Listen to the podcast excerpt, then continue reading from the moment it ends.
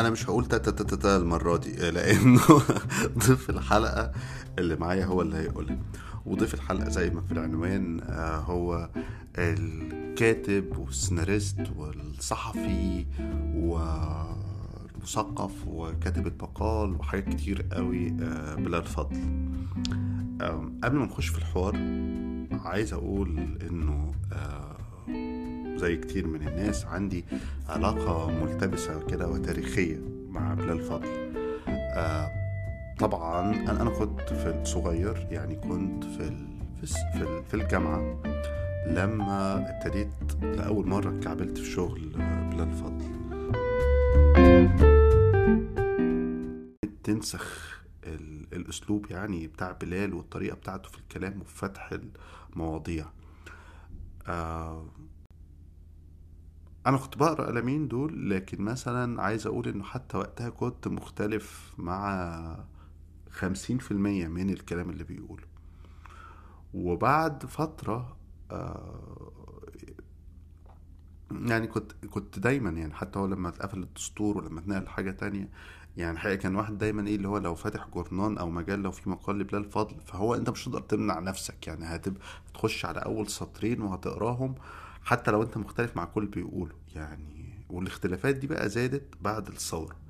يعني في 2000 بقى و11 آه كان الموضوع في حرقان الأعصاب. يعني يعني كل حاجة بيقولها الواحد كان بيختلف ويسب الدين ويعني ياما مثلا دخل يعني ياما كنت أشير مقالات وأسب الدين فيها على على تويتر.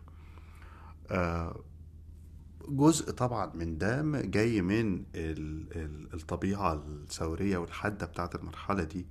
والجزء التاني إنه كان آه، بالنسبة لي يعني متحفظ جدا آه، آه، آراءه ومواقفه السياسية في ال- في الفترة دي كده 2011 وبعد شوية يعني العاصفة هدأت يعني العاصفة هدأت وبقى في بينا أصدقاء مشتركين كتير. الواحد بقى أكثر قدرة على التقييم آه ويشوف إن هبله يعني يشوف إنه مواقفه هو نفسها كانت هبلة ويمكن الآخرين كان عندهم حاجات تانية. لحد ما الحقيقة والكلام ده كان أعتقد 2013 هو اللي بعت لي. يعني بعت لي ما كانش في بينا سابق أي كلام أو معرفة. كان في بينا أصدقاء مشتركين جدا يعني منهم الله يرحمه البراء أشرف. آه لكن وحتى كان في فترة البراء كان عايزني آجي أشتغل كان في الأول النسخة الأولانية من برنامج عصير الكتب كان عايزني أشتغل فيه و- و- والظروف يعني ما سمحتش. هو اللي بعت لي بلال وكان في مشروع خزعبلاتي يعني ما جبناش سيرته بعد كده وقتها. وكان دعوة يعني ببساطة شديدة إن هو الراجل أنا شفت مقالاتك وشغلك ويعني معجب قلت نتعرف. وكان لقاء جميل جدا فاكر الأول لقاء ده كنت قابلنا في قهوة في الزمالك؟ وكانت قاعدة لطيفة جدا ومش عارف إيه لكن كمان أنا كنت في مرحلة تحولات على المستوى الشخصي أنا رحت في حاجات شخصية وهو الراجل طبعا اتسحل بعد كده بقى في. في الانقلاب. والسيسي ولحد ما اتقابلنا تاني لما أنا جيت أمريكا وتقابلنا بقى في مرحلة تانية أروق تماما آه، فيها قدر كبير من تفهم المشترك كل واحد لحد ما فاهم تجربة التاني وفاهم اللي بيعجبه واللي ما بيعجبوش يعني وهو واحد وأنا الحقيقة سعيد بالصداقة والعلاقة الزمالة اللي ما بيننا دي لأنه آه، حد صريح جدا يعني لما ببعت له حاجة أو لما بقرأ له حاجة بس ونتكلم على شغل بعض فبيبقى ودي حاجة نادرة الحقيقة إن هو مثلا إيه يبقى بيكلمني حوالين الرواية بتاعتي نور الحجرات فهو مثلا يبقى صريح جدا يقول لي أنا الجزء الأخير ده يعني اللي هو فيه شطط في الخيال مثلا أنا ماليش فيه. يعني لا لا تركيبتي ولا علامي ولا ده نوع الحاجة. وأنا في نفس الوقت برضه في حاجات بقراها له بحبها جدا. آه وحتى لما بختلف بقول يعني بقول له يعني إنه أنا ماليش في الموضوع ده. لكن وإحنا هنا كمان في في الغربة أو المنفى آه، حسيت إنه في مواضيع جديدة بتجمعنا أسئلة جديدة بتجمعنا ليها علاقة بوجودنا هنا في أمريكا وإن إحنا بره وبنكتب عن جوه آه، في مصر. وهو ده محور آه، الأسئلة والنقاشات في الحلقة دي. كفاية كده عليكم دي مقدمة طويلة قوي. وهسيب بلال هو اللي يعمل ترى ترى ترى نلتقي بعد الفصل ونبتدي.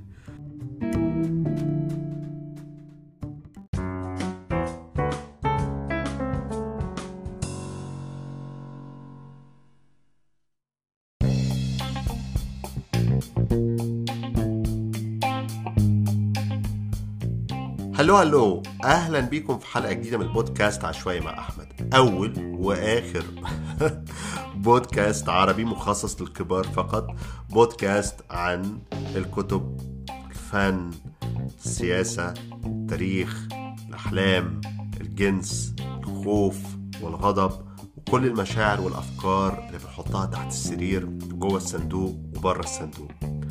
أنا بقدم البودكاست ده بشكل مستقل بعيدا عن أي دعم من أي مؤسسة أو منصة وعشان البودكاست ده يفضل مستقل محتاج دعمكم. تقدروا من خلال موقع أنكور باشتراك شهري بسيط جدا تدعموا المحتوى اللي بتسمعوه ده أو على موقع باترون هتلاقوا حساباتي ولينكاتي. لو أي حد حابب يدعم ما نقدمه في عشوائي مع أحمد. بروم. يلا على الحلقة الجديدة أوام ووحشتوني.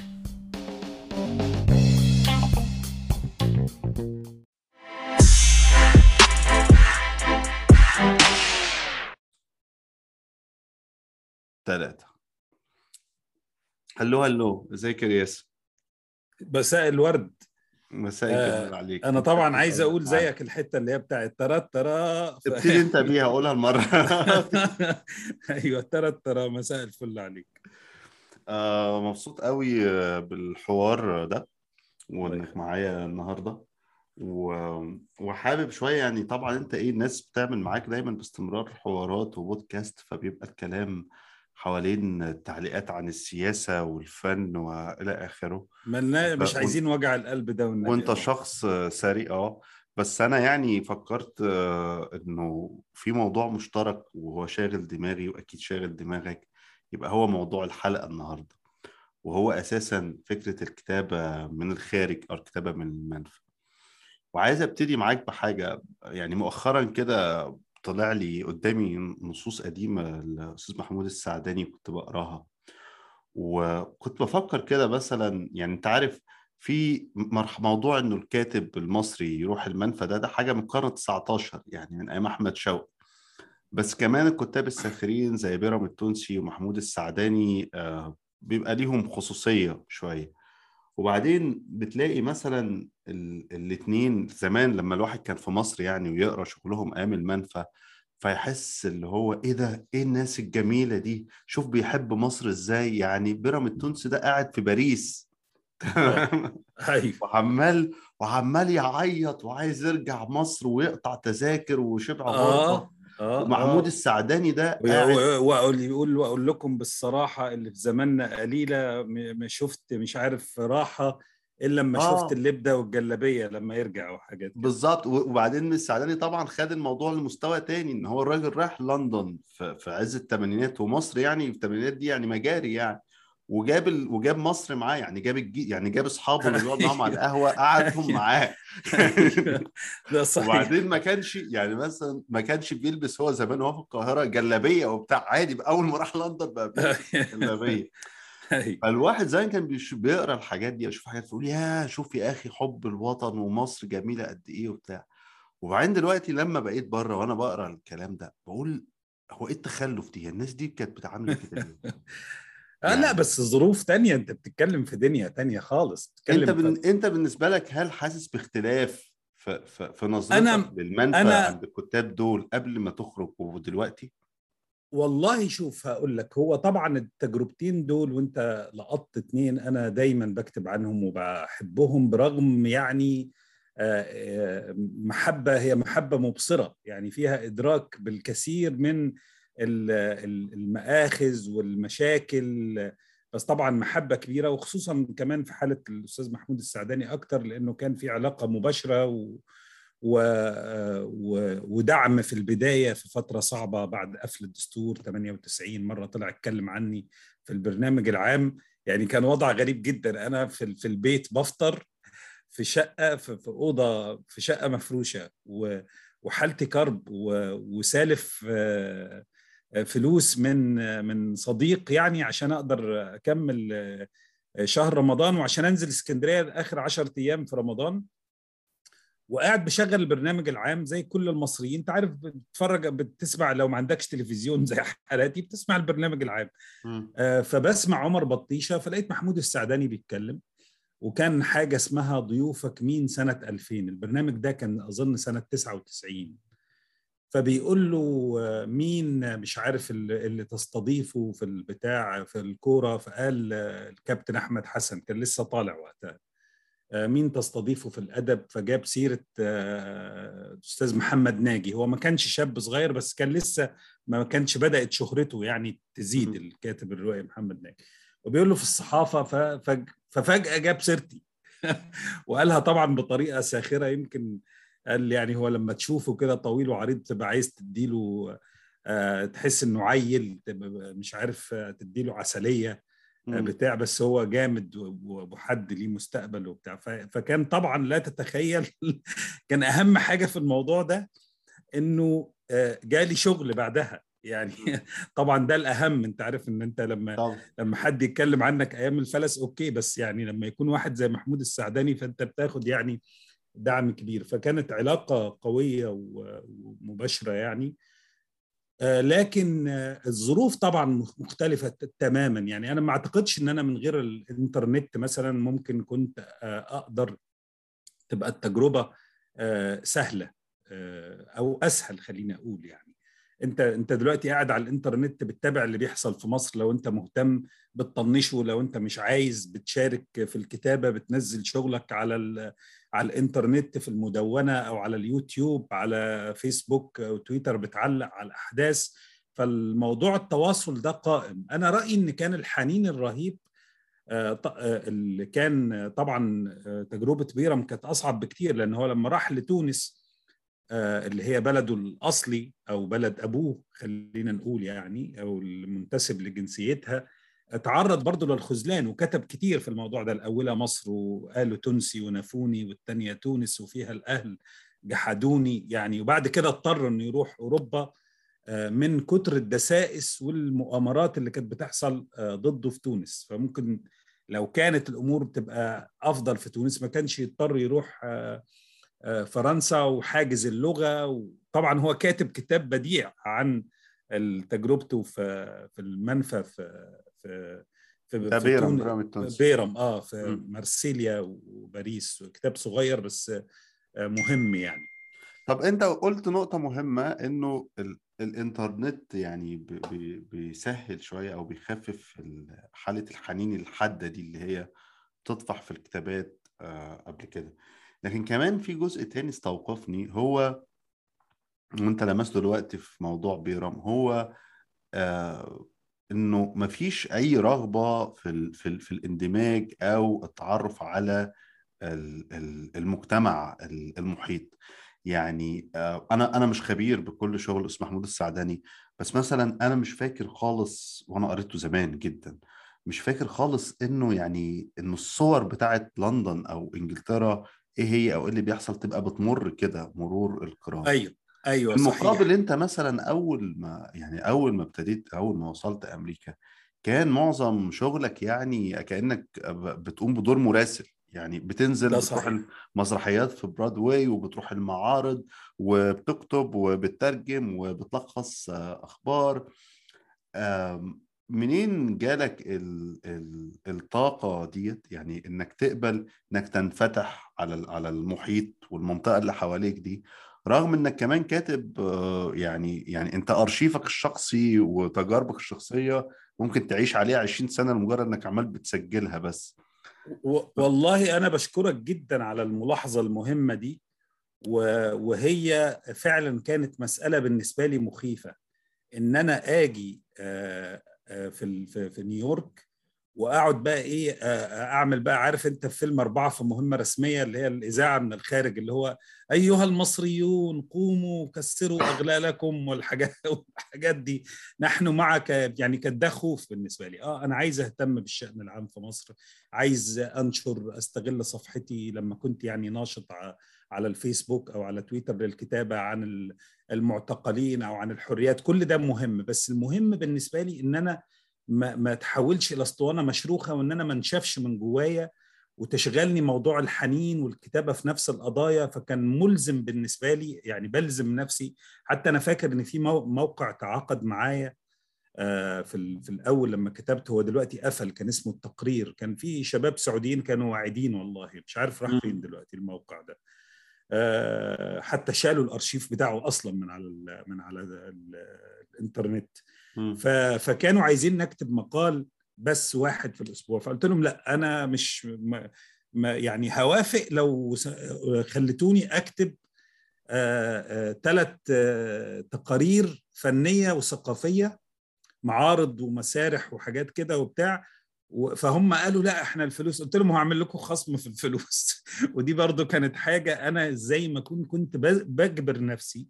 امم عشان تلزم نفسك إنك آه تنزل وتخرج وتدور. كل يوم أنا لازم أنزل أدور على معرض في المتروبوليتان ولا في في موما اللي هو المتحف الفن الحديث وأحاول أفهم حاجات أنا ما كنتش بفهم فيها أو أقرأ عنها أكتر. فده كان مهم جدا إن أنا كنت خايف من فكرة إنها تتحول الحكاية إلى حتى لو تلاحظ إن أنا بدات أكتب عن حاجات من أرشيفي إلا بعد ثلاث أربع سنين. بعد ما خلاص بقى أنا بقيت أزعم إن أنا أقدر أقول إن أنا متابع الشأن الأمريكي أو كذا. طبعا الموضوع مختلف لأنه كمان مثلا في حالة الأستاذ محمود السعداني هو كان بيكتب كتب أدب رحلات. عارف إنه حتى لما كان رئيس تحرير صباح الخير كان عنده كتاب الموكوس في بلاد الفلوس. عنده كتاب فيه لمحات لطيفة عن أمريكا بس طبعا أنت ما تقدرش تشيل برضو ال ال ال طريقة التفكير لحد منتمي لثورة يوليو بقوة وكده كتب كتاب اسمه أمريكا ويكا كتاب صغير عن أمريكا فأنت بتتكلم عن أدب رحلات وبرضو عقلية برضو أو طريقة بيرم التونسي حجان يا ريت يا اخواتي ما رحتش لندن ولا باريس دي بلاد تمدين ولطافة وذوق ونظافة وحاجة تغيظ. برضو هنا عندك نظرة السائح. الموكوس في بلاد الفلوس هي نفس الحكاية بتاعت حجان يا ريت يا اخواتي. بس طبعا في نظرات نقدية. حالة السعداني أكتر من بيرم بيرم كان فيه انبهار كامل يعني. وده مفهوم طبعا. لكن هنا أنت جاي بقى خلاص أنت عارف إن أنت ممكن آآ تموت في البلد دي. ممكن ما ترجعش مصر لو للأبد. ف... فلازم تتعامل بعقلية مختلفة. إنك تبدأ تشوف إيه البلد اللي أنت رايح فيها دي إيه الناس فيها إيه السياسة. حتى لو أنت ما عندكش لا جنسية ولا يمكن يدوك الجنسية ولا حاجة بس أنت تبقى إيه فاهم الدنيا ماشية إزاي في البلد دي. ومن هنا كمان لما تحسنت الظروف المادية بعد سنتين يعني طبعا أول سنتين كانوا يعني كرب الحقيقة لأن كنت بضطر أكتب في مواقع كتير عشان أنت عارف الإيجار في نيويورك غالي والحياة صعبة شوية. وال... فبعد سنتين ألزمت نفسي بفكرة إن أنا لازم كل سنة في الصيف أسافر ولايتين أو ثلاثة آه إن شاء الله حتى أقعد فيهم خمس ست أيام في رحلة طريق كده بتاخد لها من ثلاث أسابيع لشهر. آه بانفاق مضغوط شوية بس إيه أقدر إن أنا أشوف مدن وأدور على حكايات وك... فدي كانت بالنسبة لي حاجة يعني أنت مش متخيل فرقت معايا نفسيا قد إيه. و... وطلعت منها بمادة كتابة حلوة سواء لما بدأت أكتب في مدونة الكشكول من نص 2018 آه فبقى عندي التزام خمس أيام كتابة في الأسبوع فهتجيب منين مادة من غير ما أنت ترطرط وتلت وتعجن والكلام ده؟ لا جت بقى هنا المادة بقى عندي آه رحلات رحتها أماكن بروحها صور بصورها. فأعتقد إنه الفرق هو الفرق في الظروف نفسها بتاعت السفر وانه الاحتياج. أنا أنا لازم أشتغل ولازم أكتب عشان أعيش. ف لكن مثلا أنا يعني كانت من طبعا كانت النصائح المستمرة ليا من من السعداني مثلا الله يرحمه إنه من أبرز النصايح ما تعملش حاجة تضطرك إن أنت تعيش بره مصر. أو طبعا نصيحة تانية أول ما دخلت في السينما أوعى ترجع للصحافة مهما حصل. دي دي دي الحمد لله ما التزمتش بولا فطبعا ده تلميذ مطيع ونجيب يعني. ف...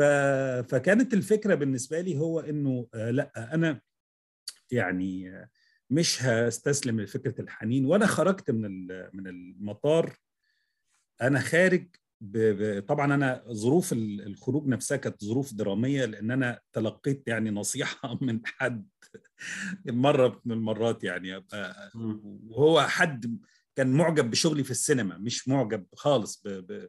لا بمواقف السياسية ولا في الصحافة ولا ولا حاجة يعني. إنه حاول تخرج النهارده قبل بكرة. فانا طبعا سمعت النصيحة فورا وسافرت في خلال أسبوع. وحتى سافرت من غير مراتي وبنتي يعني. آه. أه سافروا بعدي بأسبوع وكانت تجربة عجيبة خالص يعني. فاكر حتى إنه اللي كان واقف بي بيوزن الشنط وأنا شايل بقى الأرشيف بتاعي بمناسبة أنت أنت عارف ولعي بالأرشيف. فأنا شايل نص شنطة هدوم وثلاث شنط ونص آه ورق و وقصاصات وحاجات أوه. بقى إيه وشاحن في في الشحن ثلاث شنط تانيين مجلدات مجلات قديمة بقى من قر... أوائل القرن العشرين وحاجات كده. فالراجل وهو بيوزن الحاجات قال لي وطى عليها كده وقال لي أستاذ بلال هو أنت سألت أنت ممنوع من السفر ولا لأ؟ فأنا قلت يا دي النيل عليك. فأنا ضحكت كده قلت لا لا لا الحمد لله مفيش حاجة والبلد فيها حرية. فضحك لي كده ضحكة صفرة.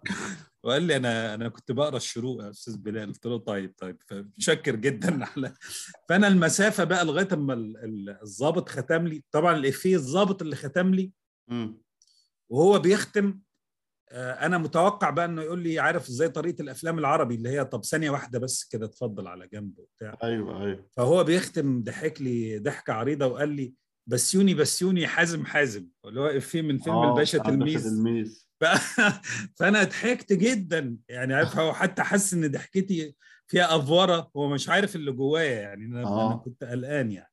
فالفكرة كانت وأنا خارج أنا عارف إنه لأ احتمال ما يبقاش فيه رجوع. فما ينفعش لما أنت تبقى عارف إنه احتمال ما فيش رجوع. طبعا أنا لأ أتمنى إن أنا ما أضطرش. طبعا نهاية مثلا بيرام التونسي في الرجوع كانت نهاية حزينة لأن هو اضطر إنه لما ضاقت بيه السبل تماما وطبعا قصة درامية إنه مراته اكتشف إنها يعني طلبت الطلاق واتجوزت وبتاع كانت شغلانة قصة مأساوية. فدخل مصر متخفي وبدأ يكتب قصائد في مدح الملك فاروق عشان يتم العفو عنه. وبعض يعني كتاب البلاط توسطوا له وكانت القصائد كان مبالغ فيها في المدح بشكل مذل لكرامة واحد كبير زي بيرم التونسي يعني. آه وتحول وأنا رأيي انه هو طبعا بيرم كان عظيم وكل حاجة بس هو كان دايما over يعني. يعني هو اوفر في الهجاء من إنه يهجي طفل آه آه لسه يعني آه آه مولود ويقول إن هو آه طالع من زيجة غير شرعية أيوة. وحاجات كده إلى أنه يتطرف في المديح لما يضطر إليه. وفضل شايل لما جيت لما جت بقى ثورة يوليو برضه أفرط في المديح وأفرط في في, في هجاء الملك السابع عشان يتشال من آه تاريخه حكاية أن هو مديح مديح فاروق وطبعا كان مديح عشان يقدر يرجع تاني وياخد مكانته في في الدراما ويبدأ يكتب أغاني ويكتب مسرحيات. يعني قصة حزينة الحقيقة الواحد دايما بيتمنى إن الظروف ما, ما, ما تحطهوش في نفس الموقف. والحكاية نفسها عند السعدني إنه رجع مصر بقرار مش لإنه بقى في حرية ولا بتاع لا رجع لإنه بقرار من حسني مبارك بقفل ملفات العهد الماضي اللي هو السادات. فهو راجع ودي كانت طبعا مساحة طول الوقت خلاف. وهو كان راجل كبير وجميل يعني في موضوع قبول الخلاف مع تلاميذه يعني. إنه راجع بيقول أنا مع مبارك أنا بأيد مبارك ما فيش كلام لأن ده الوحيد اللي رجعني بلدي وما سجنيش. فكان بيكتب يشرشح لكل المسؤولين ما عدا حسني مبارك. ويقول أنا من مؤيدي عهد مبارك. لكن لما كان الأمر بيجي على مثلا تضييق حرية الصحافة اللي هي بالنسبة له دي أهم حاجة. فكان يكتب مقالات غاضبة. وأنا فاكر مرة إنه كتب مقال عن آه، حاجة ليها علاقة بالشؤون العسكرية. سخن عارف؟ كده إيه؟ حاجة. وبعدين فجأة وقف المقال في النص في سرده وقال والحقيقة أن هناك بعض الحقائق لا أستطيع أن أكملها لكي لا لا, لا أعود إلى البرش من جديد. في نص الكلام كده. وبعدين قام ناقل مغير الموضوع. فكانت تجربة السجن آه وطبعا لواحد زيه هو آه ما كانش في الآخر مناضل هو كان آه بالتعبير حتى اللي انت استخدمته في المقال وأنا دايما بعتبر إنه الكاتب في مصر السياسي هو لازم يكون مناور. يعني لازم بس كمان هو عصرهم وعصر السعداني كان لازم تبقى انت يعني بتكتب في حماية حد أو في انت مثلا آه أيام عبد الناصر كان السعداني في التنظيم في التنظيم الطليعي مفهوم. وبعدين ليه ليه الافيه الشهير بتاع إنه لما دخل السجن آه بتهمة انه شيوعي هو ما كانش شيوعي فخرج من السجن فقرر إنه يصاحب وزير الداخلية اللي هو شعراوي جمعة. فاتسجن هو وزير الداخلية الاثنين سنة 71 ف... فكان حتى أنا فاكر إنه كان يعزمني دايما عنده في النادي النهري وأروح بقى في النادي النهري فلاقي عبد الحليم موسى وزير الداخلية السابق.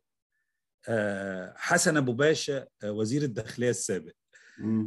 مش عارف فؤاد علام مدير مباحث كل القنوات التاريخية للجهاز مدير مدير مباحث أمن الدولة السابق. هو أيوه. يجيبهم وساعات يجي مثلا كمال الجنزوري كان لسه في في الوزارة أو في السلطة ومش عارف مين وزير سابق أو بتاع ويتعمد الاحتفاء بينا إحنا كصعاليك قدامهم. وبعدين فاكر أنا مرة إنه وط عليا وهو بيحط لي هو كان كريم يعني وبعدين كانت منع من أكل اللحمة والطواجن والكذا فحطيت لي حتة لحمة كبيرة كده بتاع موطي عليا وقال لي شايف الذل اللي بقى فيه واحد زي عبد الحليم موسى. إنه في الآخر يكون وزير داخلية مصر في الآخر يجي يقعد معاك هنا ياكل معاك على على النادي النهري فطبعا هو كان عنده الهاجس ده طول الوقت فكرة السلطة والعلاقة بالسلطة واللعب مع السلطة وإنه تضرب وبتلاقي وبتاع. تجربتنا إحنا كانت طبعا خصوصا بعد على سيرة السلطة. أنا كل شوية أنا أنا عارف آه طبعا أنا بستطرد يعني أنا شخصيا طبعا. ما, بع... ما بقدرش أقاوم حكاويك يعني بس. بس أنا هضطر أتدخل. لا لا اعمل, اعمل كده اعمل لا ده أنا عارف إن لو سيبناك مش هنقف. إحنا أيوه التداعي الحر طبعا للحكايات مش هيقف صحيح. أنا عايز أقف. أنت أوكي قطعت طلعت من مصر وبسيوني بسيوني حازم حازم. ووصلت أمريكا. وفي حاجتين في حاجة اولا إنك جاي فاهم أو أو فهمت بعد شوية إن الموضوع مش زي السعداني ولا بيرم إن أنا خارج كده في مشوار وراجع يعني ده الله أعلم. ممكن صحيح. زي ما أنت قلت يعني واحد ما يرجعش خالص. نمرة اتنين إنه أمريكا م... أنت الزمن مختلف مش بس إنه في مصر مختلف في العالم مختلف.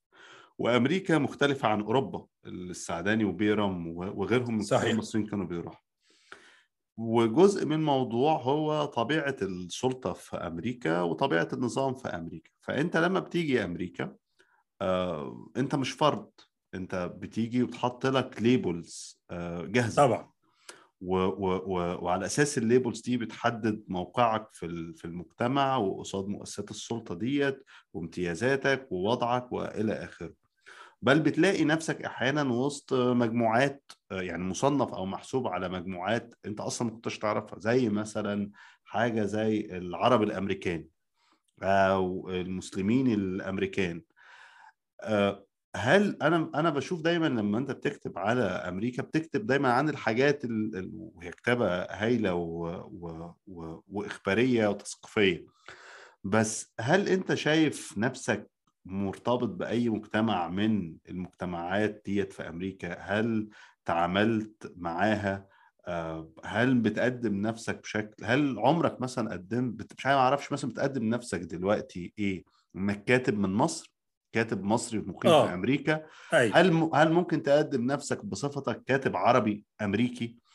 آه أنا ما أعرفش إذا كان ورقك إيه؟ أنا عارف طبعا إن ورقك زينا لا. كلنا آه واقف لسه في الانتظار بس هو أنا ال- النقطة اللي زي ما أنت قلت برضو ده اختلاف التجربة إنه أنا لحسن الحظ ما اضطريتش إن أنا أعمل ده يعني فكرة إن أنا آه، تعبت قوي في أول سنتين إنه أقدر آه، أفضل أكتب أكتب في فيبان إن في جمهور بيقرأ المقالات دي فتلاقي في حرص من المواقع على إنه تستكتبك إنه مثلا الأول العربي الجديد وبعدين القدس العربي وبعدين تاني العربي الجديد مش عارف التقرير كذا.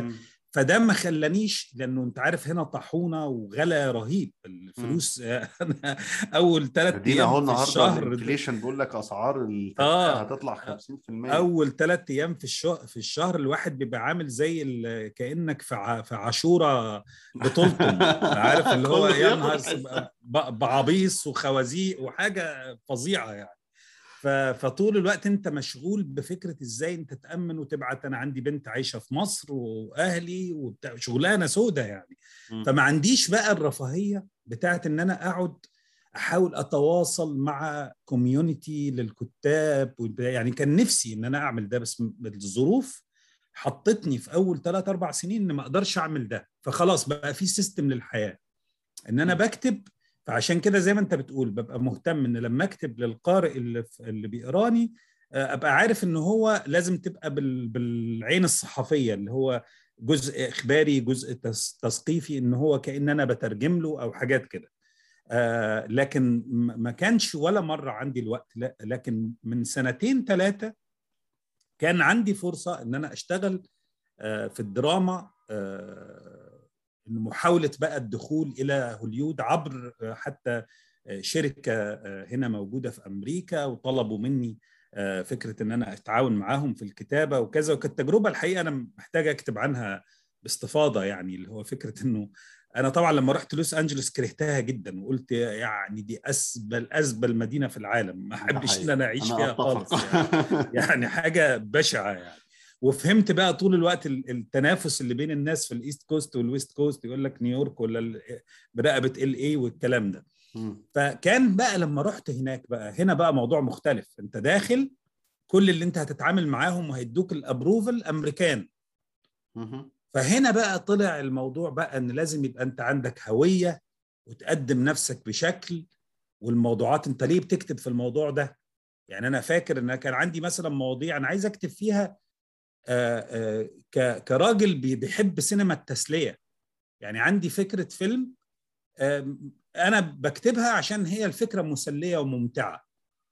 فأول حاجة بت بتقابلك ده كان على هامش المشروع يعني ما كانش المشروع الأصلي. فيقول لك طب أنت ليه بتكتب عن الموضوع ده؟ طب ما أنت من الشرق الأوسط طب ما تكتب حاجة عن آه، تجربتك عن خبرتك عن الهجرة. عن البتاع اللي هو لأ أنت متحدد لك القفص ده ما تطلعش بره القفص يا حبيبي أنت. سيب بقى الإيه الكتابة في المواضيع التانية دي لأصحاب البلد اللي هنا.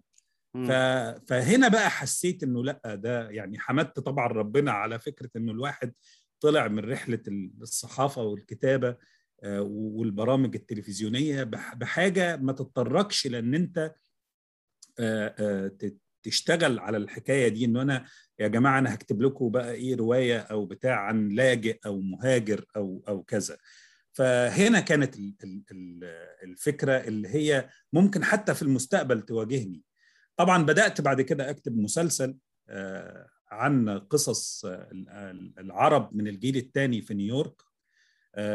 ده خلصت منه يعني جزء يعني ودلوقتي هايل، في. مرحلة ال- آه في مرحلة المنتج تحمس ليه. بس طبعا هنا الحكاية حبالها طويلة أنت عارف طبعا يعني طبعا. أنت بتتنافس سوق ابن كلب طاحن يعني فأنت بتت بتتنافس مع عتاولة العتاولة. لكن خلصت مع الشغل دولة بتاعي الكوكب مش آه. الكوكب كله قاعد بالظبط كله آه ويعني وحاجة بقى بتتكلم في أرقام وفلوس واللي هو أنت ممكن آه يتقبل لك بايلوت في محطة وتكتشف انهم اختاروك من بين 40 بايلوت وبعد ما يتصوروا وأنت تزغرط أنت عارف عندنا مثل أنا بحبه جدا يقول لك ما تزغرطوش إلا لما تتنصفوا. فأنت تزغرط فتطلع لا إنه ال pilot اتصور وكل حاجة بس ما اتاخدش.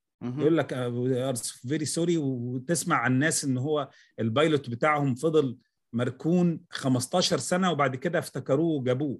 فالموضوع في منتهى الصعوبة. لكن بالنسبة لي أنا ذا انبسطت. Squid Game ده اللي مكسر الدنيا. يعني آه. الراجل بيقول لك أنا أنا بس- مقدم كل حاجة من عشر سنين. من عشر سنين بالظبط وهنا بقى الموضوع أضل وألعن لأن كمان حجم الصناعة أكبر بكتير. ف فال... ال... لكن اللي انبسطت ليه إن أنا عملت بقى ال- اللي هو زي ما بيقولوا الهوم ورك بتاعي. يعني اشتغلت بمنطق إنه كأن أنا يعني بكتب ب... بال... اتعلمت بقى لما سافرت لوس أنجلوس السفريتين دول. آه، آه، الشركة اللي اشتغلت معاها عرفتني على كاتب آه، سيناريو آه، عنده 75 سنة وهو كاتب أفلام آه، بالمصادفة منها فيلم أنا بحبه جدا اسمه Lincoln Lawyer.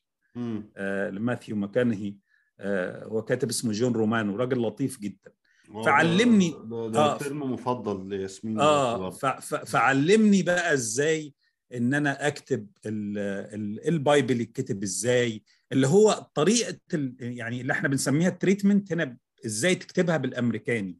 آه، إداني إضاءات مهمة جدا يعني اتعلمت منه الحقيقة يعني في في زمن قصير بس كانت حاجة تجربة فهنا آه. جربت فكرة اللي هي إنك إزاي تت- تت- تتعامل بقى مش بمنطق ال- المسافر أو بتاع تتعامل بمنطق اللي عايز يخش الصناعة. فلما لقيت الموضوع كده إن أنا ممكن أدخل في خطر إن أنا آه، آه، ما أقدرش أدفع الإيجار. وإن أنا أبقى زي اللي بيشتغلوا عارف في في في ال اي تروح تلاقي كل الجرسونات كلهم كتاب سيناريو أو ممثلين طبعا. أو مخرجين أو بتاع. فلقيت الموضوع ده فقمت واخد ديلي يعني في أسناني وإيه ويا فكيك تاني على نيويورك. قلت لا أنا مش مش مش هلعب مخاطره زي طيب دي بمناسبة لأن أنا يعني- كتابة المسلسل الجديد آم، آه، ويا رب الدنيا تمشي إن شاء الله يا رب. ونشوفه قريب. آه عايز أتكلم معاك فكرة يعني ودي ده هاجي الشخصي يعني ممكن ما يكونش عندك. بس موضوع القارئ المتخيل يعني وأنت بتكتب بمعنى إنه إنه وأنت أنت بالذات يعني شغلك سواء في المقالات أو في الكتب أنت بتخاطب القارئ يعني أنت بتبتدي المقال بتقول له آه، اسمع يا سيدي آه. تمام؟ ال... وبيبقى في القارئ ده أنت بتتخيل إن هو قارئ مصري لأنه في حاجات في ثنايا ال- الخطاب ما يعني ما بت... يعني مش مضطر إنك تشرحها حلو. وأنت شغال في المسلسل ده آه، إزاي بتعاد برمجة دماغك؟ يعني إيه إيه نوع القارئ؟ وأنت وأنت بتكتب مسلسل يعني رايح للمنتجين أو الشركات. إزاي بتعيد آه، برمجة دماغك على تخيل ال- القارئ ال- الجديد ده أو المختلف. وكمان وأنت بتكتب للقارئ المصري وأنت بتكتب له عن أمريكا أنا عايز أقول لك طبعا أنا مثلا بقى ثلاث سنين أنا مش عارف أكتب عن أمريكا بالعربي. يعني يعني آه. كل محاولة بحس إن أنا بكارك أو بكافح. لأنه كل تفصيلة عابرة بتحتاج إنك مضطر تشرحها. يعني مثلا أنا لسه قريب كنت قاري المقال اللي أنت بتتكلم فيه على المسرحية اللي أنت رحتها واتزنقت جنب الاثنين الستات ال- المليانين. آه، وواحده ست بيضة والتانية آه. سودة أو حاجة.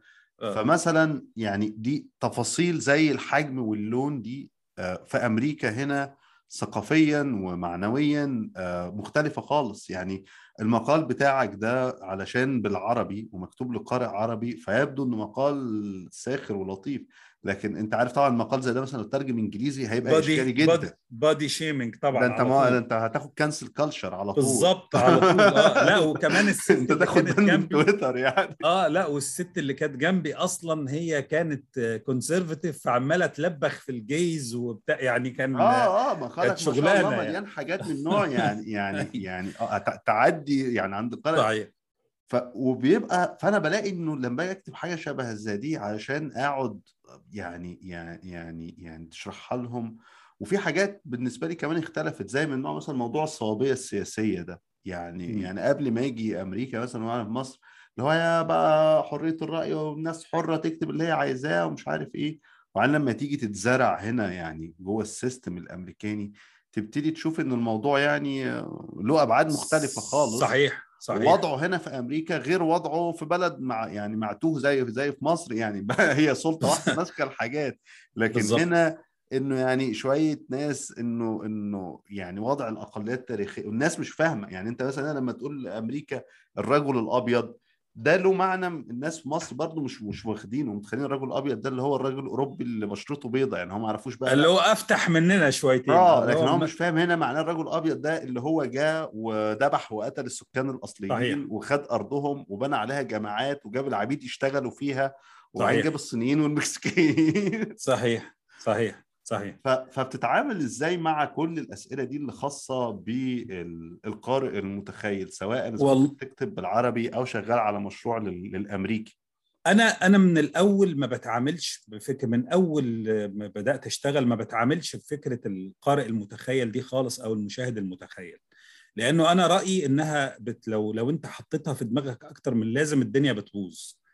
آه انت عارف المثل اللي هو عك وربك يفك انت تكتب وبعد كده يعني إيه امال مين اللي بيتكلموا في كل مقالاتك ما؟ هو أنا غالبا بص أنا مرة كنت قريت زمان آه، عبارة الماركيز حبيتها قوي اللي هي اكتب لكي يحبني اصدقائي أكثر مم.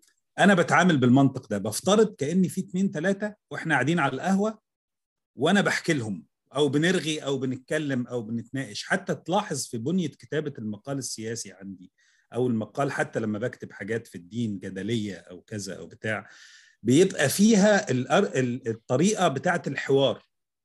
إنه وقد تقول كذا فأقول كذا كأن أنا يعني ب يعني مثلا زي المقالات اللي كانت عملت مشاكل دي بتاعت من سيدخل الجنة والحاجات دي بقول الحجة أو الأرجمنت يعني وبعدين أرد عليها وبعدين أضيف عليها كأن في حوار متخيل بيني وبين حد.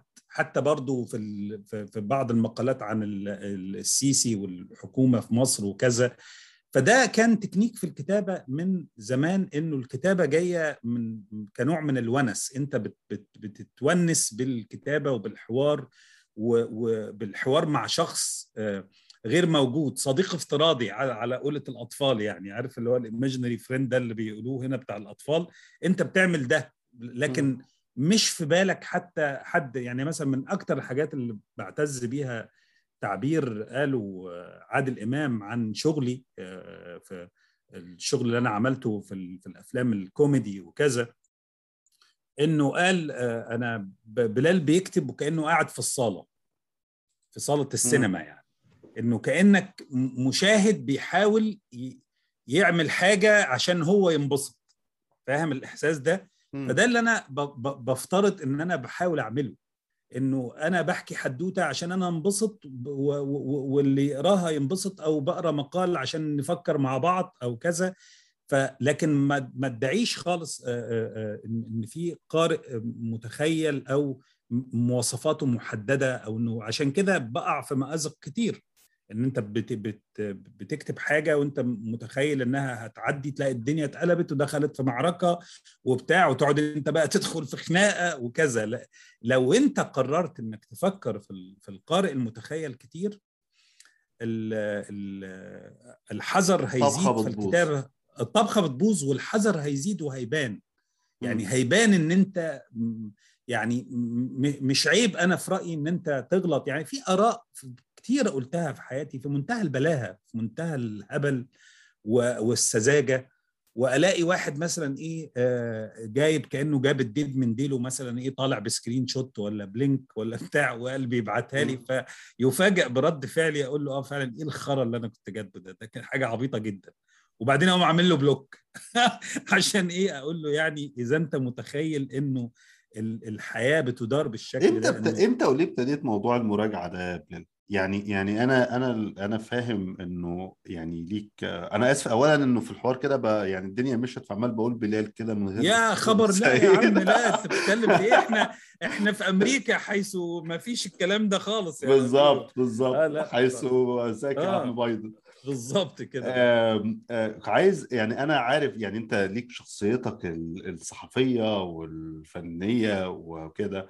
والعنيفة والحادة بس ملاحظ إنه في فترة كده حتى قبل ما قبل ما تسيب أمريكا آه، قمت كده بعملية مراجعة. أنا فاكر فترة كده كنت بتنشر مقالات عبارة عن سلسلة اعتذارات يعني أيوه أيوه ده مش اعتذارات حتى الناس أنت غلطت فيهم أو قلت عليهم حاجة وحشة. بس مثلا فاكر منهم مقال كنت بتتكلم على آه، كتاب التسعينات وعلى شعر التسعينات إيمان آه. مرسات آه آه آه. و... و... و... وهو ما كانش فيه أي سبب أنت بقى يعني فاكر المقال انك قمت من النوم كده قلت أنا على فكرة يا جماعة زمان كنت حمار في كذا بالظبط ده هي كانت مقالة من جزئين اسمها سبع اعتذارات وأستك أيوه عارف في, أيوه في بداية افتكرتها. الدستور يمكن تاني عدد أو ثالث عدد اللي هو من الباب للطاق كده بصوا يا جماعة أنا كنت حمار مع فلان وعلان وهم ما لهمش علاقة ببعض على فكرة منهم مش عارف موضوع ال- الشعار طبعا ده كان موقف في منتهى العبط والسذاجة بس في الآخر أنا بحاول وأنا بعتذر إني بحاول أتأمل عشان يبقى في حتى فايدة لحد من من جيل أصغر إني بحاول أشرح لل- للقارئ اللي بيقرأ لو كان مهتم كان الموقف ده مبني على إيه؟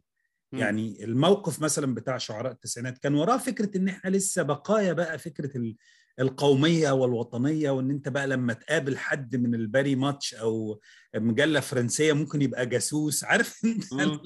الأجواء التفكير دي يعني مثلا من المقالات اللي أنا آه، آه، آه، شلتها مثلا من طبعة من من من كتاب ضحك مجروح كانت مقالة إن أنا بعترض على وصف المثليين جنسيا آه، بقول لأ هو أنت تسميهم شواذ وتطالب بحريتهم بس في الآخر أنت إيه أو والكلام التافه اللي هو في الآخر أنت لا كنت شفت العالم. ولا كنت شفت الدنيا ولا عمري يعني والحكاية كان طبعا ال- الهوموفوبيا يعني لأسباب أنا يمكن هتبان في في الجزء الثاني من الرواية آه، هحكي عنها يعني بقوة أكبر يعني مثلا اعتذرت برضو آه، مش اعتذرت آه، راجعت في الموقف أنا مرة كنت عملت حملة شرسة على آه، جمال الغيطاني وكان ده هو كان حبيبي يعني برغم مم. اختلاف في الرأي شخص رائع جدا في تقبله للخلاف آه لما استضافوا دانيال برنبايم في في مصر مم. وكتبت في مقالة في آه، آه، اتنشرت في كتاب التغريبة البلالية إن إحنا محتاجين نعيد فهمنا وتعريفنا لمعنى كلمة التطبيع وإنها ما تبقاش الحكاية آه، آه، بالشكل ال- ال- ال- ال- اللي إحنا كنا بنستخدمه بيها يعني طول الوقت أنا بحاول آه، إن أنا أحاول أتأمل الأفكار والمواقف عشان ما تبقاش أنت طالع وده يمكن جاي من خلال إن أنا كانت صداقاتي وأنا في في العشرينات. كلها بناس تقريبا في الستين أو في السبعين مم. فشفت كتاب عظماء. طبعا أنا منهم ناس أنا بعشقهم جدا كانسانيا. لكن تأملت من خوف إن الإنسان يتحول إلى أسطوانة مشروخة في آخر 20 سنة من حياته ويبقى عايش على فكرة إن هو اللي كان بيقوله عنده 20 سنة و30 سنة هو اللي لسه بيقوله عنده 60 و70 من غير آه، ميل لمراجعة النفس ولا حتى تأمل. طب ليه الفكرة اللي أنا آه، انحست ليها دي آه، باظت أو منت... م- مش بالضرورة لأن في أفكار عظيمة ما بتنتصرش طول الوقت. لكن آه. إنك طريقة تعبيرك عنها تفضل آه، آه، واحدة وكذا. فأعتقد إن ده أثر عليا جدا. فكرة الرغبة في إنك تراجع نفسك تفكر آه، تتأمل. وبستغرب جدا من الناس اللي هم طبعا ده أنا هنا بكلمك على مستوى ال- الكبير. إنك بتتكلم عن قضايا كبيرة. وقضايا آه، تخص ناس وبشر وحياة ناس و... ويبقى عندك من الشجاعة إن أنت يعني مثلا زي ما أنا أنا لما كتبت بعد ساره حجازي الله يرحمها كان بيجي لي لا تتخيل كم رسائل قد إيه آه، أنا لغيت متابعتك أنا آه، أحتقر إنسان زيك أنا بت... اللي هو يعني ك... فأنت يعني جزء إنساني منك ممكن يقول لك طب وليه وجع الدماغ يا عم؟ ما تخليك في حالك. لا المفروض إن أنت يبقى عندك الشجاعة إنك تعبر عن رأيك. أنت بتشوف. ظلم تقول ده ظلم مش المساله مش مش خيار وفقوس. فكانت الفكرة إنه إزاي أنت تحاول آه، من هنا بقول لك بستغرب جدا. إذا يجي لك واحد يقول لك مثلا آه أنت سنة مش عارف كام آه، ب 2011 قلت إيه في التويتر ولا قلت ده في مقا يا جا- يا جا- جدعان بقول لك أنا براجع القضايا الأكبر. هتقول لي تويتر ولا تقول لي مقالة. أنت لازم طول الوقت طالما أنت بتشتغل في تكتب أنا بحب. كمان لما يقول لك إيه أنت أنت متناقض. أيوه ما أنا متناقض. هو أنا برنامج كمبيوتر؟ ما أنا إنسان عادي يعني. يعني ممكن أيوة. ممكن أغلط. يعني ممكن أيوة، ممكن أيوة. أعمل غلط وأنا عارف إنه غلط. يعني ما هي ما هي دي.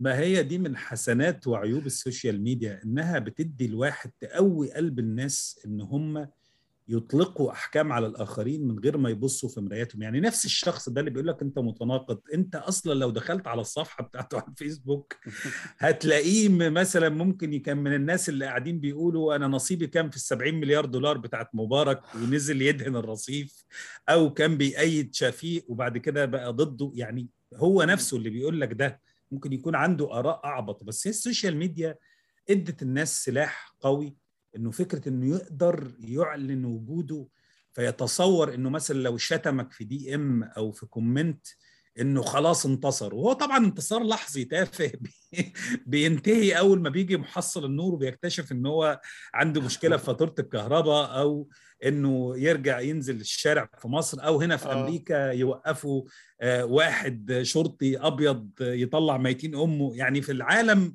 ستظل الحقائق اللي على الواقع. هي مين اللي بيمتلك القوة والسلطة والثروة سواء في مصر أو في أمريكا؟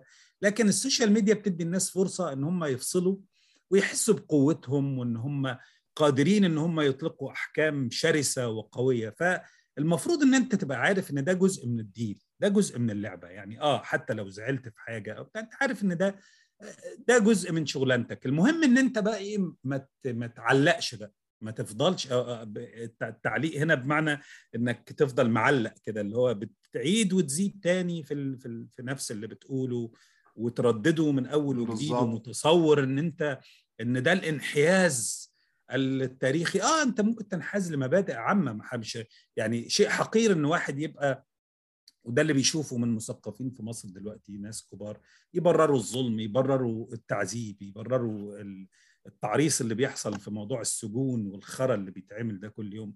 ده بقى دي المبادئ إنما المواقف في الآخر ده طبعا. موضوع يعني. متغيره عايز أرجع. لل... لحاجتين أنت قلتهم من شوية الرقابة والرواية.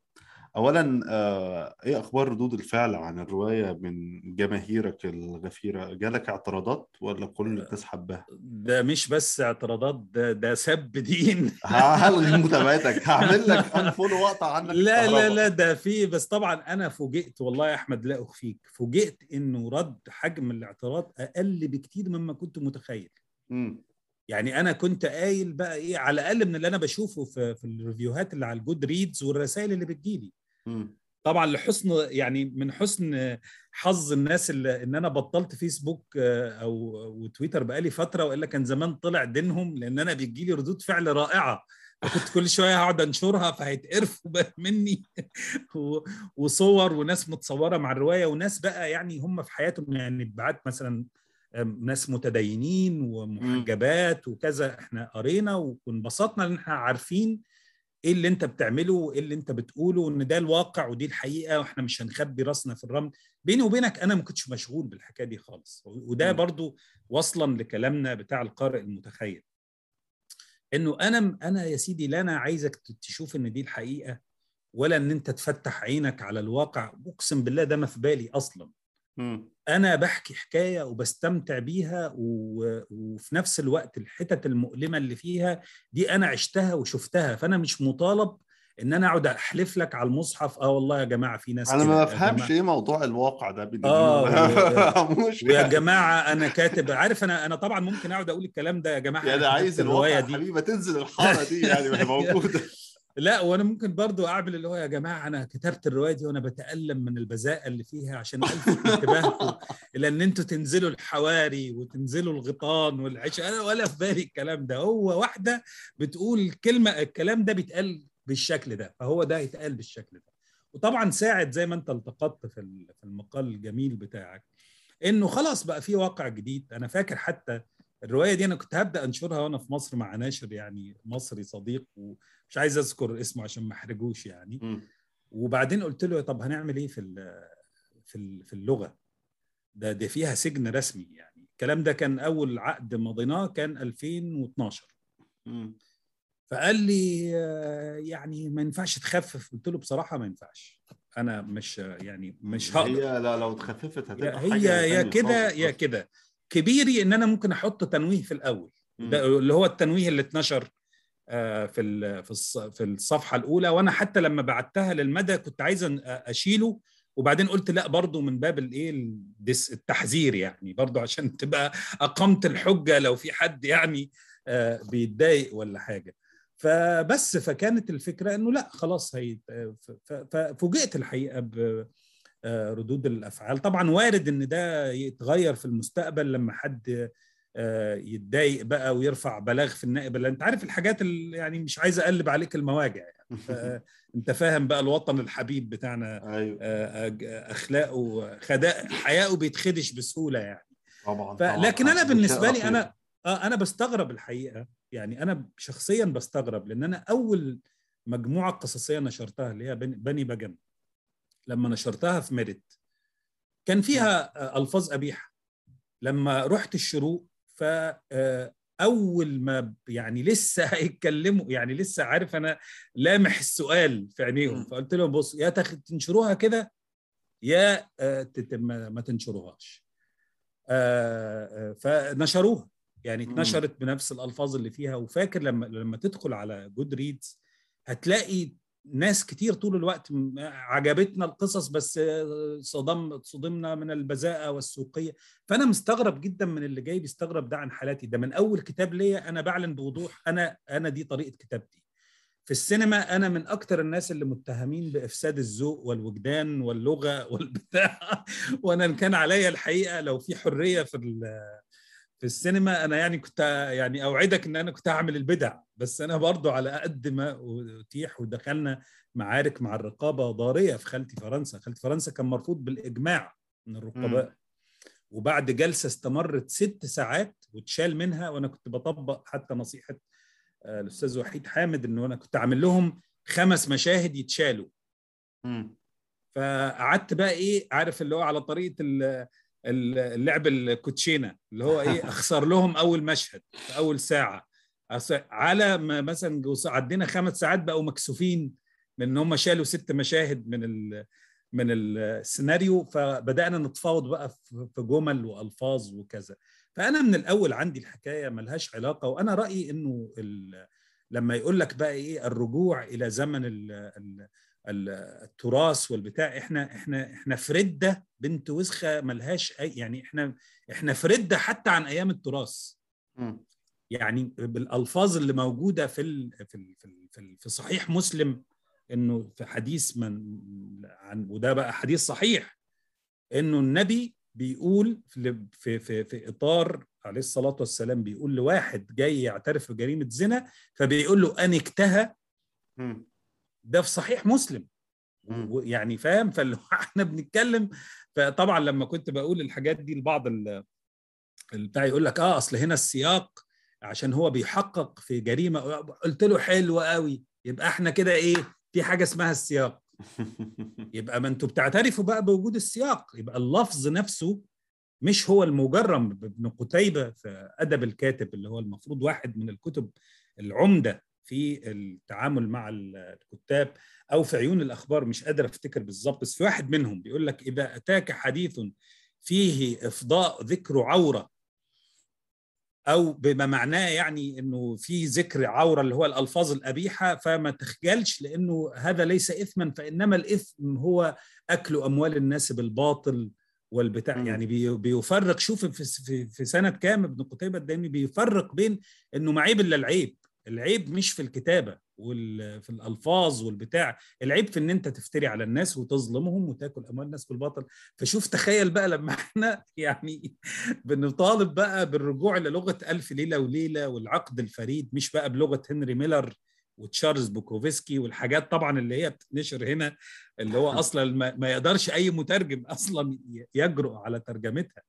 ده في ناس لما بيقروا آه، في في الترجمات اللي عملها الأستاذ أسامة منزلجي والأستاذ خالد الجبيلي لهنري ميلر آه. هم بقى بيحطوا الأير ما بيقولوش بقى مثلا آه، آه. الزبر بيقولوا الأير. أيوه. وما بيقولوش الكس بيقولوا الحر.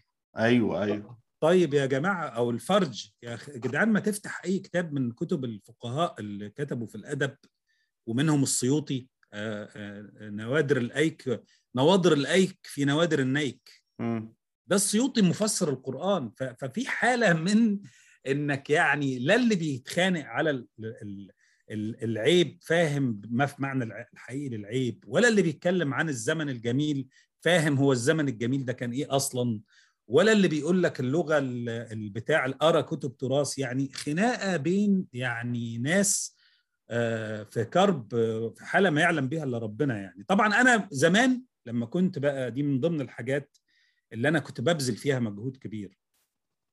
إنه بعد أقول له وابن قتيبة قال في مش عارف مين وعشان بتحاول إحنا في الآخر بنتناقش على كل واحد فينا عايز ياخد حتة على تحت الأرضية المشروعية عشان ما يروحش للنائب العام ويروح للنائب العام يقول له يا بيه أنا بعمل زي اللي عمله السيوطي. وزي اللي عمله. ده برضو الكلام نفسه يمكن اتقال حتى في المحاكمة بتاعتك آه. إنه ببعض الأساتذة الكبار اللي راحوا شهدوا معاك في المحكمة وقالوا الكلام ده. عشت لكن عشت آه لكن دي. دلوقتي أنا أنا لا يعنيني إنه ولا أنا مهتم برأيك في إن أنا راجل قبيح بذيء عايز أفسد الأخلاق. أنا مشغول يا عم بما هو أكبر إن أنا أعرف أحكي الحكاية كويس وأكتبها حلو وإن أدفع الإيجار وأسد الأقساط ومصاريف بنتي في الجامعة. يعني ما عندي آه يعني مشاكل أكبر بكتير من إن أنا أقعد أشرح لك إنه آه، السيوطي كان بيقول إيه وألف ليلة وليلة بتقول إيه والبتاع فيعني ده برضو من ضمن الحسنات الحقيقة اللي بيديها لك فكرة ال ال ال- سميه المنفى سميه المهجر أنا أنا شخصيا بميل لفكرة المهجر يعني. آه فيعني آه طب. عايز أنقل لنقطة تانية يعني وهو التفصيلة الأخيرة وهو موضوع الأرشيف بداية آه. من إنك زي ما أنت قلت يعني أنت راجل وأنت خارج أول حاجة آه. يعني أنا أنا عارف تفاصيل يعني شخصية إنك يعني ببساطة شديدة سبت فلوس يعني خرجت ده صح. بالورق وسبت الفلوس. ده, ده صحيح. عشان تعرف غلاوته عندي قد إيه يعني. وإزاي ال- الأرشيف ده بالنسبة لك حاجة مهمة جدا الورق نفسه وكمان متابع شغلك في في في التقليب فيه. و... ولما بتقلب فيه انت عندك ارشيفين في الأرشيف اللي هو حواديتك الشخصية. انت صحفي يعني من من زمان جدا ومتمرمغ و... و... وارتبطت بشخصيات واشتغلت معاهم في سن صغير في سن مبكر حتى بالمقارنة بصحفيين من جيلك. آه وبالتالي عندك كم أصلا من الحواديت الشخصية لوحدها؟ يعني زي ما بقول ده يعيش ده لسه في بلاوي يا باشا لسه في بلاوي جاية أنا في عارف الطريق. أنا عارف. بس بس عايز أقف قدام مثلا سلسلة زي وأنت اللي بتعملها حوالين الفنانين دي. طبعا آه. أي أي حكي تاريخي فهو في عنصر المتعة يعني وبالذات لما يبقى الكاتب زيك كده وسلسل في عنصر المتعة الواحد بيستمتع. بس ببتدي أتساءل شوية لما لما بتقرأ الحاجات دي. هو هو إحنا رايحين فين؟ يعني هو هو الحكي يعني مثلا فكرة أنا بحس دايما إن عندك attitude كده أو موقف في موضوع بالذات الكلام في البورتريهات العظيمة اللي أنت عاملها عن الفنانين. يعني حبيت جدا السلسلة بتاعت سعيد صالح بالذات. آه. إنه في تحرك كده من جزء بتاع إيه؟ آه رد الاعتبار أو أو رفع ال- ال- المظلومية. وأنا وأنا مش فاهم ده شوية في كمحرك للكتابة بالنسبة لك إيه؟ يعني مثلا هل إنه الواحد يكتب السلسلة الجميلة اللي أنت عاملها عن سعيد صالح دي واللي هي فيها كمان جهد من النادر إن إحنا نقابله في كتابه عن بورتريهات الفنانين وهو تحليل نفسي لل- للتقلبات؟ يعني وصفك وكلامك عن الجزء المرحلة الأخيرة في حياة سعيد صالح والعلاقة بال- بالصوفية وإزاي عملت له التوازن النفسي ده كان نفسي أصلا تستفيد فيه. بس بفكر هو هو إيه على أي أساس بتختار الشخصيات اللي بتكتب عنها؟ وإيه هي الزاوية؟ وهل أنت شايف فعلا نفسك زي العنوان اللي تحتيه السلسلة المظلومين في الأرض؟ الموهوبون في الأرض آه. الموهوبون في الأرض إنك بترفع ال- ال- الظلم أو أو أو أو بترد الاعتبار؟ والله شوف دي ملاحظة مهمة جدا يا أحمد. اللي أنت بتقوله ده الموهوبون في الأرض ده أنا بدأته كس- كسلسلة في الكواكب سنة 98 ده كان. هدفه هدفه وقتها لأن أنا كنت بكتب الأول حاجة اسمها مشاغبات فنية مع رجاء النقاش الله يرحمه فاترفع عليه قضيتين. فقال لي بص أنت هتطلع دين أمي وانت جاي من الدستور تبوظ لنا هنا هو ده راجل محترم وغلبان لا وطيب. وعمر ما في. محضر. قال لي ما فيش محضر دخل هنا الكواكب من سنة يمكن حاجة و60 ف... ف... فما ما تجيبليش وجع الدماغ. فأنت ما تعرفش تكتب عن حاجة بتحبها؟ كان نص كلامه. فقلت له أحاول. فقال لي طيب. فقلت له طيب أنا ممكن أكتب حاجة اسمها الموهوبون في الأرض. فكانت الفكرة كده. أنا فاكر إن أول أول حلقة كتبتها كانت عن عبلة كامل لأنها وقتها كانت مظلومة جدا. وما كانتش كان- واخده كان كام؟ سنة كام ده؟ 98 آه.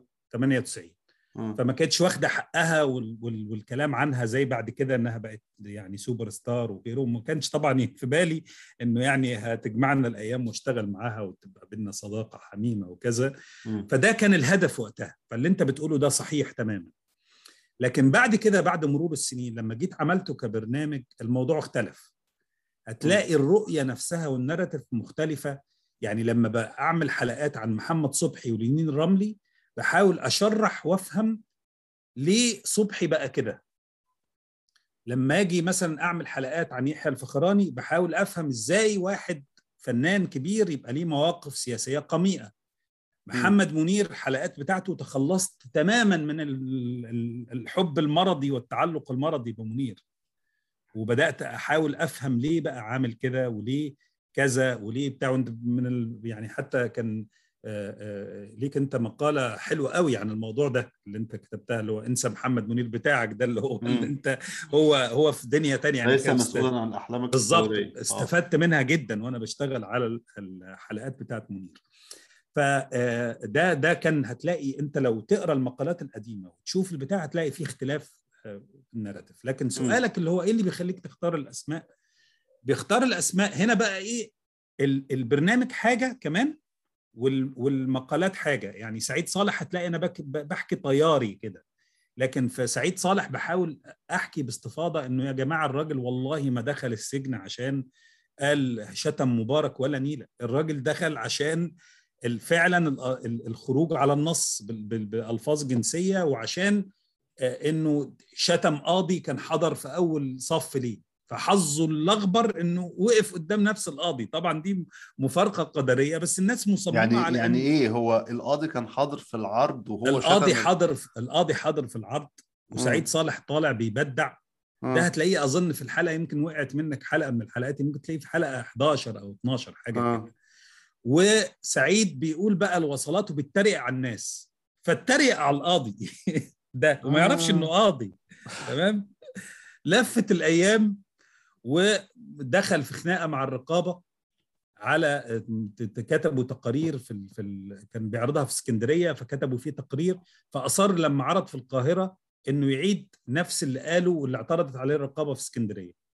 فقبضوا عليه وعملوا له محضر وقبضوا عليه وقف قدام نفس القاضي اللي اتريق. عليه. وبالمناسبة ده موثق يعني عشان ما حدش بيقول لك إنه بلال بيعد لا أنا جايب المصدر وفين أنا اولا سمعت الحكاية دي من سعيد نفسه بس ما عشان ما حدش يقول بيعتمد على الحكي فجايب إنه ارجع لصفحة كذا في كتاب كذا والعدد كذا فيعني فبحاول إن أنا إيه يعني آه، أعيد آه، تفنيد طبعا ده لما لما لو ربنا يعني مد في العمر يعني وكملت أنا عندي مشروع كتاب عن عادل إمام. اسمه عادل إمام كما عرفته هتلاقي وفي مشروع كتاب أنا أعلنت عنه شبه جاهز اسمه أحمد وسعاد لا مم. أنت هنا هتلاقي لا ما فيش خالص الكتابه لا أنا بحكي عن أحمد زكي آه، بشكل فيه يعني تشخيص صادق لحياته لمعاناته ومعاناة الآخرين معاه مش بس أنا معاناته أنا أنا أنا بس وقفت عند النقطة دي ليه؟ آه. لأنه في حاجة عندنا في مصر كده على كله كتاب وفنانين وش... تذكر اسم أي كاتب فنان يقول لك اتظلم ما خدش حقه أيوه يعني أيوة. لدرجة مرة مش عارف والله يعني مرة حد بيتكلم عن نجيب محفوظ فحد قال ما خدش حقه إيه لا هو يمكن يقصد إن الراجل يعني واخد سكينة في رقبته وكده آه لا لا لا خلاص كان حاجة يعني في إنه يعني أيوة. آه دولة بنت وسخه وكل حاجة بس يعني ما علينا من نجيب محفوظ بس. أيوة. حتى أسامي أسامي كبيرة يعني تلاقيهم بيتكلموا أيوة. أيوة. على اسم يعني الحالة مثلا بتاعت أحمد زكي تحديدا تمام آه طبعا آه، الراجل أسمر و... و... ومدرسة وفنان كبير بس في النهاية يعني ما هو أحمد زكي يا جماعة يعني راجل بقى سوبر ستار لا وعاش حياته بالطول بالعرض وعاش حياته بالطول عرض بالظبط فيبقى بالظبط. دايما حتى الآن ونفس الموضوع مثلا على سعاد حسني فكرة أيوة. إنه الطريقة اللي بنقدم بيها الفن أو الفنانين لازم تتغلف بغلاف كده من ال... من الصعبانيات من الصعبانية والمظلومية صحيح هو آه، عشان كده بقول لك أنا يعني فعلا بحييتك على الملاحظة لكن هتلاقي في ثنايا وخلي بالك أنت لما تخش تقرأ تعليقات الناس على الحلقات هتلاقي ناس كتير بيلقطوا المعنى ده ويكتبوا ردود من ان هم مش مبسوطين. مم. يعني في حلقتين بتوع محمود عبد العزيز في شتايم بالهبل لأن أنا حكيت حاولت أفسر ليه محمود عبد العزيز انحسرت عنه الأضواء وكيف ظلم نفسه بنفسه. مم. آه، في حلقات عادل إمام هتلاقي نفس الحكاية. طبعا أنا في حالة الناس اللي أنا بحبهم over يعني زي عادل أو صلاح السعدني أو عبلة كامل أو محمد منير يعني بجاهد نفسي إن أنا أبقى حقاني وأزعم إن أنا كنت حقاني في حالة عادل إمام ومحمد منير لكن في الآخر صلاح السعدني وعبلة كامل هم أنا يعني ما ما كنت شايف إن في يعني مصايب عملوها أو كذا فكنت بحكي بمنطق آه، المحب يعني لكن في حلقات كتير هتلاقي النفس النقدي ده اتمنى إنه تتاح الفرصة إنه. كل اللي أنا عملته في الحلقات خصوصا عن الشخصيات اللي أنا بعتبرها مهمة إنك تقرأ في في النهاية في الكتاب أو في الكتب اللي, تطلع أقرب إلى توصيف للحالة زي ما أنا شفتها ويفتح يعني أنا ما بفرضش في سعيد صالح آه، في في ذكر رأيي وتحليلاتي عشان بحاول إن ده يبقى دور اللي يقرأ. إنه يحاول يفهم إنه أو آه، يتأمل اللي موجود بين السطور. لكن ال- الحلقات بتاعت سعيد صالح المفروض إن يبقى فيه منها آه، آه، أجزاء أخرى. لكن مثلا لما أجي أحكي عن واحد زي محمد يوسف. محمد. يوسف تعرف الممثل اللي هو ال- اللي اللي بيطلع في الأدوار الثانويه المعلم شكل. آه. ده راجل فعلا كان راجل فعلا طلع دينه في الحياة ومظلوم وكذا وأنا عرفته واشتغل معايا في في كذا فيلم. فهنا أنا بحكي جانب إنساني. يعني ما بحكيش أكتر من كده. أو يوسف عيد. لكن لما بيبقى واحد مؤثر في الفن ومؤثر في الثقافة وليه دور زي عادل إمام أو محمد منير أو أحمد زكي أو بتاع ما ينفعش إن أنا أقول لك يعني حتى صلاح جاهين أنا لما كتبت عنه كتير برغم ان بحبه جدا وبحط له مقتطفات في كتبي كتبت نقد شديد جدا لحاجات في منتهى يعني لا يمكن السكوت عليها في حياة صلاح جاهين ومحمود السعدني زي ما أنا قلت لك وبيرم مم. التونسي. لا إحنا بالنسبة لنا وأعتقد إن أنا يعني أي حد يعرف أنا ما عنديش الحكاية اللي إحنا ورثناها من المماليك دي اللي هو أستاذي وأدين. لا آه، أستاذي وعلى عيني وراسي بس لو غلط هقول غلط. أنا عملت ده حتى مع واحد زي إبراهيم عيسى اللي هو أقر دايما وبعترف بالفضل اللي ليه عليا في الصحافة ودوره معايا. بس ده لا يعني إن أنا يعني امال أنا دخلت الصحافة ليه وبكتب ليه وبدعي الحرية ليه؟ هل ده معناه إن أنا واتهاجمت كتير من ناس يعني. أصدقاء إنه إزاي والعيش والملح ولا العيش والملح ده لما نكون إحنا بنشتغل سباكين ولا مهنيين إحنا إحنا ناس أصحاب رأي كتاب رأي وعندنا موقف. إذا ما إذا كنا ال- العيش والملح بقى إن أنا ما أفتريش عليك. إن أنا ما أكذبش. إن أنا ما أحرفش كلام أنت قلته. إن أنا ما أعملش الحيل الفنية بتاعت إن أنا آخد رأي ليك من سطرين وما كملش الفقرة فيبان رأيك. ده بقى هنا العيش والملح هنا الضمير. فريم آه. إن أنا انما إن أنا أشوف لك آه، آه، آه، آه، نصب أنت بتعمله ولا شهادة زور وغيره. فأنا ناوي أنا حتى يعني طبعا آه، أنت عارف ال- الأفكار كثيرة والعمر قصير بس من أهم المشاريع اللي أنا بتمنى إن أنا أعملها ويعني هو كتاب هو مشروع قديم اسمه أولئك آبائي. عارف ال- التعبير الشعري الشهير اللي هو بتاع الفرزدق أولئك. آبائي فجئني بمثلهم إذا جمعتنا يا جرير الجوامع فهو أولئك آبائي دول الناس المؤثرين اللي كانوا في حياتي. آه، وكتابه عنهم باللي أنا شايفه عيوب ومميزات من أول الناس بقى يعني الناس مثلا أحمد فؤاد نجم عبد الرحمن الأبنودي صلاح عيسى فاروق عبد القادر محمود عوض كل الناس دي كانوا طبعا ليهم آه، آه، مواقف مهمة في حياتي وعشرة وحياة. بس لما أجي أكتب مش هكتب بقى بمنطق اللي هو فأنا بقول أولئك أبائي مش مسألة قتل الأب والتفكير اللي هو ال- اللي ممكن يبقى طفولي أو ساذج لأ إنك بت- بتحكي عن أبائك دول انت بت- بتعيد حسابهم وبتعيد تأملهم وبتحكي عن مواقفك معاهم وعن خلافاتك معاهم واختلافاتك معاهم اللي ما منعتش حبك ليهم. أتمنى ده من أهم المشاريع اللي أنا أتمنى إن أنا أنجزها عشان آه، محاولة للتخلص من الإرث اللعين ده يعني. نتمنى ونتمنى معاه موهوبون في الارت ده سواء سلسلة كتب أو كتب لأنه آه، يعني الحقيقة الواحد نفسه يتابعه آه وبعدين كل شوية بقى لما بتطلع حاجة بتسحل يعني أقعد أشوف الحلقات بس في حلقات ممكن تقع للواحد. آه فلو في كتاب فعلا هو ده يعني... آه وده تقصير مني الحقيقة لأن طبعا أنت عارف إن أنت اضطرارك لأن أنت بتشتغل كتير وما عندكش آه آه وقت طبعا الله يعينك. فاللي هو يعني كنت أتمنى إن يكون عندي رفاهية اللي هو إيه إن أنا كل شوية أنزل ثلاث أربع حلقات وبتاع. الواحد بيحاول إن هو يفكر دايما في الجديد. لكن زي ما بقول لا لك لا لا هو بس آه. تستاهل فعلا السلسلة لا لا هعملها و... وأنا مبسوط إنك خدت بالك من سعيد صالح. لا هتلاقي لو في حلقتين ثلاثة وقعوا منك هم كانوا أظن 17 أنا اللي وقفني الحقيقة اللي شدني اللي هو يعني كانت أول حاجة الحلقة اللي أنت بتتكلم عليه للصوفية دي. آه. إنه ده خلاني أرجع يعني يعني أراجعه وخلاني شخصيا يعني أنا لسه ده المقالة دي لسه طالعة قصادي من أسبوعين كده ولا حاجة. آه. خلاني أنا فجأة كده أعيد التفكير في موضوع مش بس سعيد صالح الحالة كلها بتاعت الدروشة دي بتاعت الفنانين بمستوياتها المختلفة يعني. أنت عارف الجيل ده كمان من الفنانين دخل عليهم القطر السعودي جامد يعني. طبعا تعبير وهو تعبير عن أزمات قديمة. يعني خلي بالك هي المعارك أصل في معارك اللي أنت ما بتحسمهاش في شبابك أو ما بتشتغلش عليها في شبابك وبعدين يتهيأ لك كده إنها خلصت. مزبوط. الأشباح دي بتطلع لك بقى في الستين بتطلع لك في السبعين فلا ف... وبتطلع لك في وقت أنت بتبقى يعني vulnerable أو عرضة لإنها تتسيطر عليك. ف... ف... ف... فبقى بتيجي بقى إيه تتلبسك بقى إيه المعارك القديمة دي وتنهزم قدامها.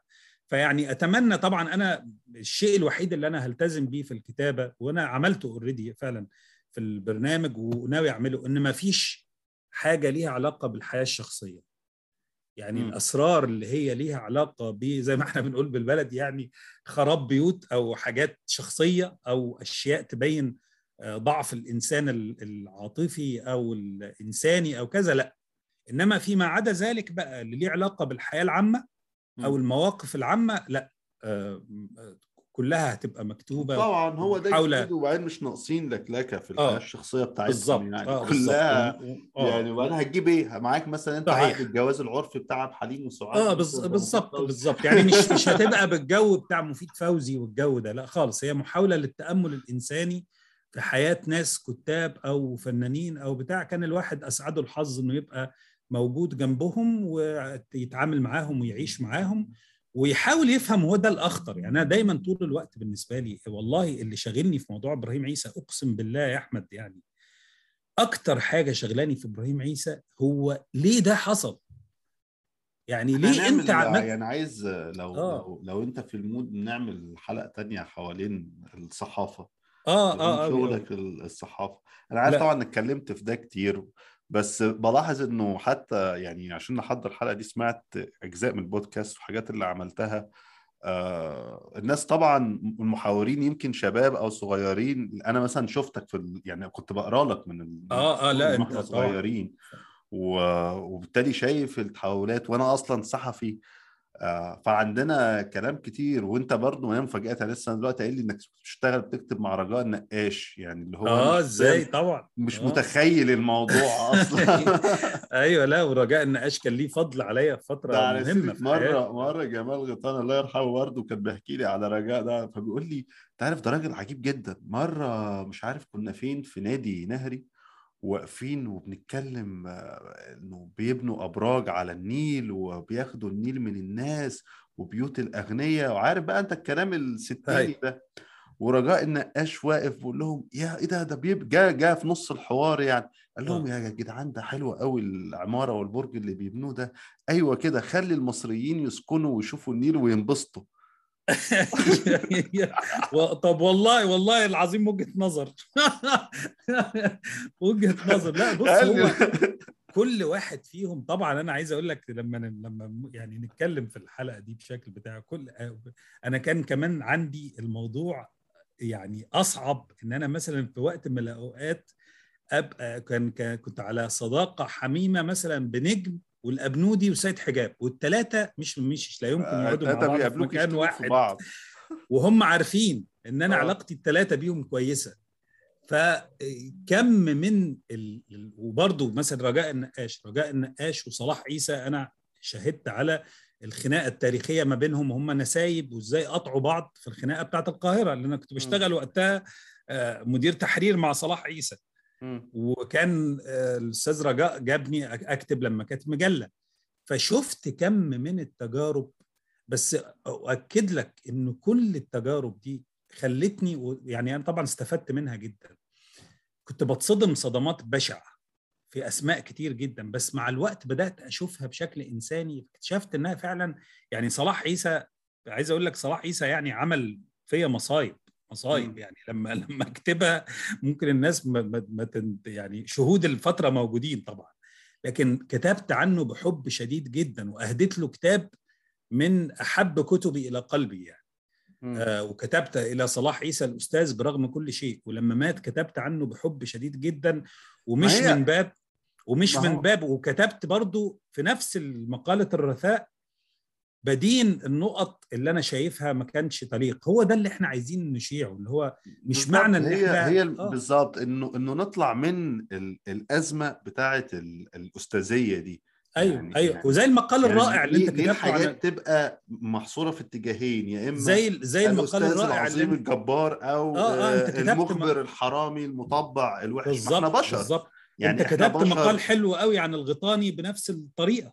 يعني مم. يعني هي ده ده اللي لازم يحصل لازم برضو نخرج بره وللأسف الموضوع مش سهل لأنه أنت بتتكلم عن آه. إرث مملوكي آه، بقاله أو فرعوني حتى أو شرقي بقاله آلاف السنين يعني يعني مثلا كتبت عن طلعت زكريا.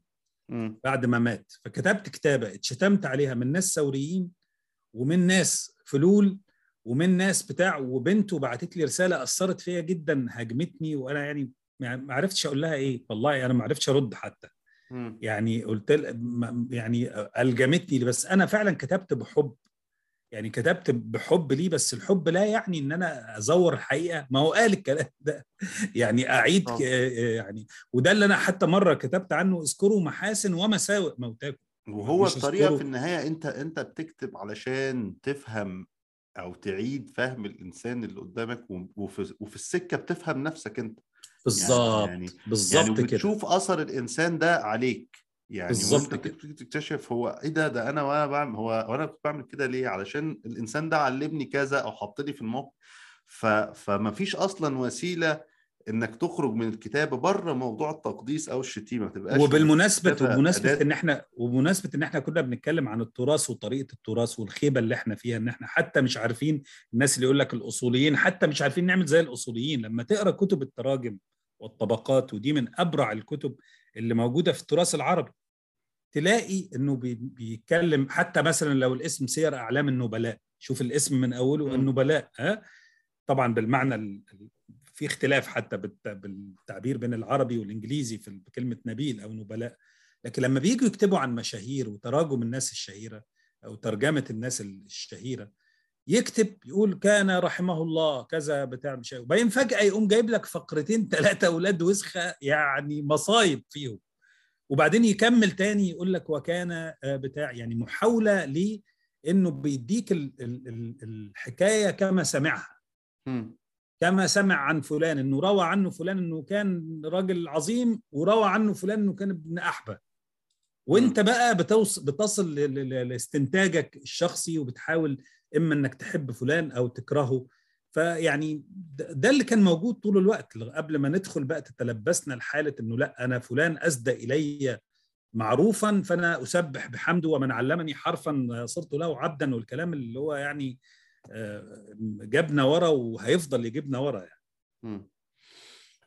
طيب أنا متشكر قوي يا رياسة على الحلقة الجميلة دي ال- العفو أنا والله السعادة. يعني تعالى نفكر كده كمان أسبوع ولا أسبوعين كده لو في حاجة خاصة موضوع الصحافة ده والباب اللي فتحناه في الآخر يسعدني آه. ذلك والله يا آه، الحوار معاك. ممتع ويلا نعمل كده وأنا من أشد المعجبين بعشوائي و... ويعني عقبال كده ما تشوفوا حاجة ترضى عنها. تماما إن شاء الله لي ماشي يا. باشا يلا مساء الفل مع. السلامة مع السلامة